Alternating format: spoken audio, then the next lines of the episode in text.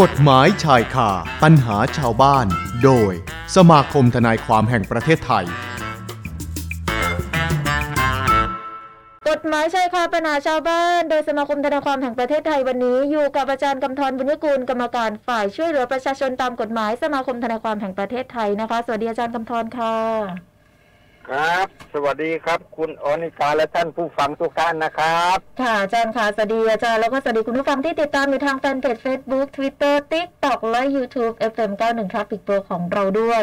วันนี้อาจารย์ค่ะที่เห็นหัวข้อของอาจารย์ ครับ มาเรื่องนี้ค่ะ ความยินยอมของผู้เสียหายทำให้ตนได้รับอันตรายหรือถึงแก่ความตายผู้กระทำต้องรับผิดหรือไม่ นี่หัวข้อวันนี้ที่อาจารย์นำมานะคะ ครับ ก็วันก่อนที่อาจารย์เคย อ่าคุยไปแล้วใช่ไหมครับ ค่ะ ว่าในการเล่นกีฬาแล้วก็สมัครใจกันบังเอิญผู้เล่นกีฬาถึงแก่ความตายหรืออันตรายสาหัสก็ดีนะครับอ่าการสมัครใจถือว่าเขาไม่มีเจตนา ค่ะ เขาไม่ได้ประมาทจนถึงแก่ความตายนะครับ ค่ะอาจารย์ อ่าหลักความรับผิดในทางอาญาก็หมายถึงว่า ผู้กระทำต้องเจตนาหรือประมาทเลินเล่อนะครับผม ค่ะ นะครับ แล้วทีนี้หลักความยินยอม บางอย่างมันไม่ต้องรับผิดนะครับ อืม แต่บางอย่างมันก็ต้องรับผิด อย่าง ค่ะ เช่นกรณีที่เรายินยอมให้ใครเข้ามาในบ้านเรา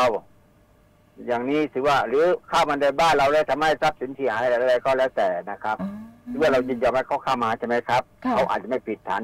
บุกรุกบุกรุกหรือจะไม่เสียทรัพย์อะไรก็ว่ากันไปนะครับ ค่ะ แต่เมื่อก่อนหน้านี้มันเคยมีคำพิพากษาศาลฎีกาเรื่องหนึ่งนะครับไอผู้เสียหายเขาคิดว่าไปเรียนวิชาอาคมมาจากอาจากท่านอาจารย์ผู้ มี ค่ะ วิชาอาคมทั้งหลายใช่ไหมครับ แล้วเที่ตัวเองยิงไม่กินฟันไม่เข้าที่กว่า อ๋ เนี่ย อ แล้วให้พ่อ แล้วให้เพื่อนบอกเองไปเอามีดมาสิ มาลองดู มาฟันหรือเอาปืนมายิงหน่อยว่าเป็นยังไงบ้าง ลองวิ นะครับ ชาใช่ไหมคะอาจา อ่าร ย์ ลองวิชาลองวิชาได้ครับ อ๋อค่ะ บังเอิญเรื่องนั้นลองวิชาไอ้คนที่ไปลองวิชามาปรากฏว่ามันไม่ได้เป็นไปตามที่ ค่ะ อาจารย์ก็คุยก็สรรพ ค่ะ คุณทั้งหลายนะครับก็บาดเจ็บสาหัส นะครับ อ่าพอบาดเจ็บสาหัสปั๊บเขาก็มีการฟ้องคดีกันอยู่ที่ ค่ะ ศาลนะครับ พอฟ้องคดีเขาบอกเขาเรียกได้ความยินยอม แต่บางอย่างความยินยอมถ้าขัดต่อความสงบเรียบร้อยประชาชน ค่ะ มันก็ถือว่าผู้กระทำก็ต้องรับผิดนะครับ อ๋อ นี่นะครับ เรื่องนั้นปรากฏว่าเมื่อเขาได้รับอันตรายสาหัส ค่ะ คนกระทำก็ต้องรับผิดก็ต้องรับผิดในการกระทำตรงนั้น ก็ถือว่ากระทำโดยเจตนาย่อมเล็งเห็นผลแล้วนะครับ ว่าคนเราจะโดนมีดบาดหรือใช้มีดแทงหรือปืนยิง มันอาจจะถึงแก่ความตายหรืออันตรายได้ครับ ค่ะ นี่นะครับอืม นะคะ นี่แหละ แต่เราก็ได้ แล้วก็ ค่ะ อ่าแล้วก็นี่เรื่องเคสนักฟุตบอลที่เป็นนักกีฬาที่อ่านักมวยใช่ไหมครับ ค่ะ ที่ถึงแก่ความตายเมื่อวานเมื่อวันซืน เมื่อวานค่ะอาจารย์ เมื่อวานใช่ไหมครับ สักประมาณสองทุ่มกว่าๆ ค นะ รับ คะ อัน อ นี้ ย่าง ก็ นี้ก็ถือว่าเขาสมัครใจในการเล่นกีฬานะครับ เมื่อผู้กระทำเขาไม่ได้เจตนาอะไรมากมาย ค่ะ หรือประมาทถึงแก่ความตายเป็นหรือเล่นกีฬา ค่ะ คนกระทำก็อาจจะไม่ต้องรับผิดในทางอาญาครับผม ค่ะ นะคะ อืม แต่ที่อาจารย์ ครัแยบกแยกให้เห็นอีกอย่างหนึ่งที่ไม่ใช่ใน เออ เกมกีฬา ไม่ใช่การแข่งขัน ครับ แบบนี้ ก็คืออ ม เรื่องของเมื่อสักครู่นี้ที่ลองวิชากันใช่ไหมคะฟันแท ใช่ ง ครับ ยิง ใช่ครับ ฟันไม่เข้าอะไรแบบนี้ ครับ อัน ครั นั้ บ นต้องมีต้องรับผิดนะอาจารย์ ต้องรับผิดแน่นอนเลยครับเพราะถือ ค่ะ ว่าเป็นการกระทำโดยเจตนาย่อมเล็งเห็นผลว่า ค่ะ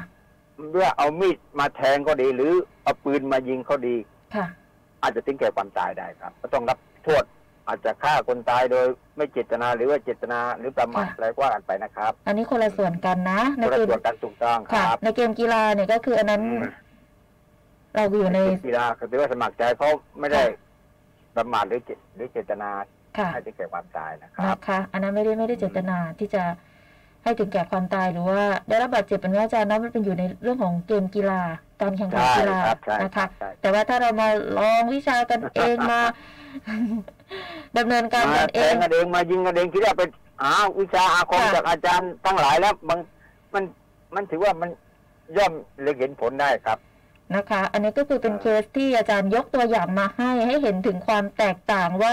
ถ้ามีความยินยอมของผู้เสียหาย อืม แล้วทำให้เราเนี่ย ได้รับอันตรายหรือถึงแก่ความตายเนี่ย คนทำต้องรับผิดหรือเปล่านะคะ อันนี้ก็คือแยกส่วนให้เห็นอย่างชัดเจนเรื่องของความเรื่องของเจตนานะอาจารย์ ครับใช่ครับใช่ครับใช่ครับ นะ ซึ่งซึ่งในในสังคมปัจจุบันมันก็มีเยอะนะครับเรื่องไปเชื่อคาถาอาคมทั้งลงทั้งหลาย มันก็ ค่ะ มันมันเป็นไปไม่ได้นะครับ ถือว่าเรียงเห็นผลง่าย ค่ะ ๆ อืม ผู้กระทำต้องอาจจะเรียงเห็นผลได้ อาจจะต้องรับโทษทางอาญานะครับ ค่ะนะคะโทษทางอาญาก็ว่ากันไปตามเหตุปัจจัยนะอาจารย์ ใช่ครับ มันประมาทหรือเจตนา ค่ะ ฆ่าอะไรก็ว่าไปหรือเจตนาทำให้เขารับอันตรายสาหัสก็ว่ากันไปครับผม นะคะ ค่ะ มาดูเรื่องนี้บ้างอาจารย์มีคำถาม ครับ วันนี้ขออนุญาตถามคำถามให้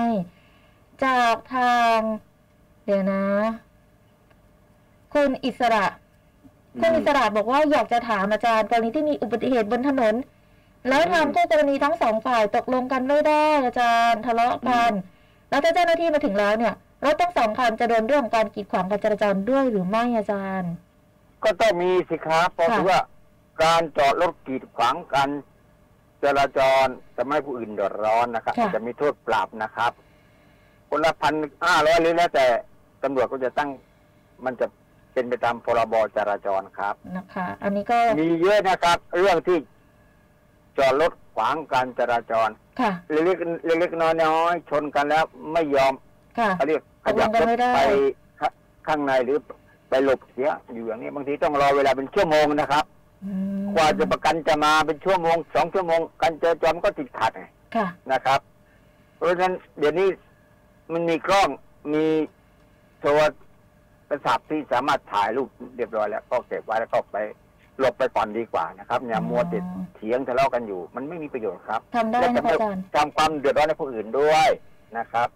ค่ะ นะ เพ คะ ราะฉะนั้นต้องมีโทษปรับแน่นอนนะครับ ถ้ารู้ว่ากีดขวางการจราจรครับ ค่ะ นะคะ อืม อีกหนึ่งคำถามเดี๋ยวนะ อืม คุณปัญญาอาจารย์ถามมาว่า ครับ อย่างกรณีที่มีข่าวเรื่องของมีชาวไนจีเรียค่ะอาจารย์ที่ติดโรคนะฝีดัดลิง อืม แล้วหนีไม่เข้ารับการรักษาอาจารย์ แล้วก็ไปขึ้นรถนะคะเขาบอกว่าขึ้นรถสาธารณะ แล้วอาจจะแพร่เชื้อ ครับ ก็เลยอยากจะทราบว่าผู้ป่วยรายนี้จะมีความผิดทางกฎหมายไทยด้วยหรือไม่อาจารย์ คือต้องผิดตามกฎหมายไทยอยู่แล้วครับ ผม ค่ะ จะอยู่ในด้านอาณาจักรไทยนะครับ ค่ะ อาจจะเป็นพรบการควบคุมโรค หรืออะไรก็แล้วแต่นะครับ ที่กฎหมายก็กำหนดไว้ ค่ะ ถ้าในกรณีที่คุณป่วย แล้วเป็นโรคที่ได้รับอันตรายที่คนก็กลัวจะติด ค่ะ แล้วก็ต้องหนีไปไม่ยอมรักษา ก็มีความผิดครับ นะคะ ก็มีความผิดนะคะ ถ้าเกิดว่าอ มีค ยู่ วาม ใน ผิดครับใช่ใช่ครับใช่ อ่า ครับ เรื่องนี้ก็ต้องติดตามกันเพราะว่าเขาก็หลบหนีออกนอกประเทศไปแล้วนะอาจารย์ แล้วก็ ครับครับครับออกไปแล้วเอ็นเนี่ยค จั รั บบ ไป กุม อยู่ ได้ที่กัม เขร พู ใไห ชานะคะอ่ะ ครับผมครับผม นะแล้วนอกจากนี้อาจารย์มีอะไรจะฝากให้ถึงคุณผู้ฟังไหมคะเพราะวันนี้เนี่ย เรื่องที่อาจารย์นำมาเนี่ย หัวข้อนี้เนี่ยใกล้ตัวมากอาจารย์ค่ะ ครับ ก็อยากจะฝากท่านผู้ฟังทุกท่านนะครับเออความเชื่อบางสิ่งบางอย่าง ค่ะ เราคิดว่าเราเชื่อแต่กฎหมายบางที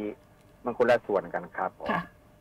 ถ้าความเชื่อของเราและความยินยอมของเราแล้วทำให้คนอื่นได้รับอันตรายสาหัสเออถึงแก่ความตาย มันก็ต้องรับโทษตามกฎหมายนะครับ ค่ะ เรื่องศัลยศาสตร์ทั้งหลายมันไม่มีนะครับ เดี๋ยวนี้บังเอิญบางสิ่งบางอย่างที่ยิงกระสุนไม่ออก มันเป็นเรื่องบังเอิญมากกว่าครับ ค่ะ มนุษย์เราจะอยู่ยงคงกระพันยิงไม่กินพันไม่เข้ามันเป็นไปไม่ได้ครับ นะคะ เพราะฉะนั้นอย่าไปหลง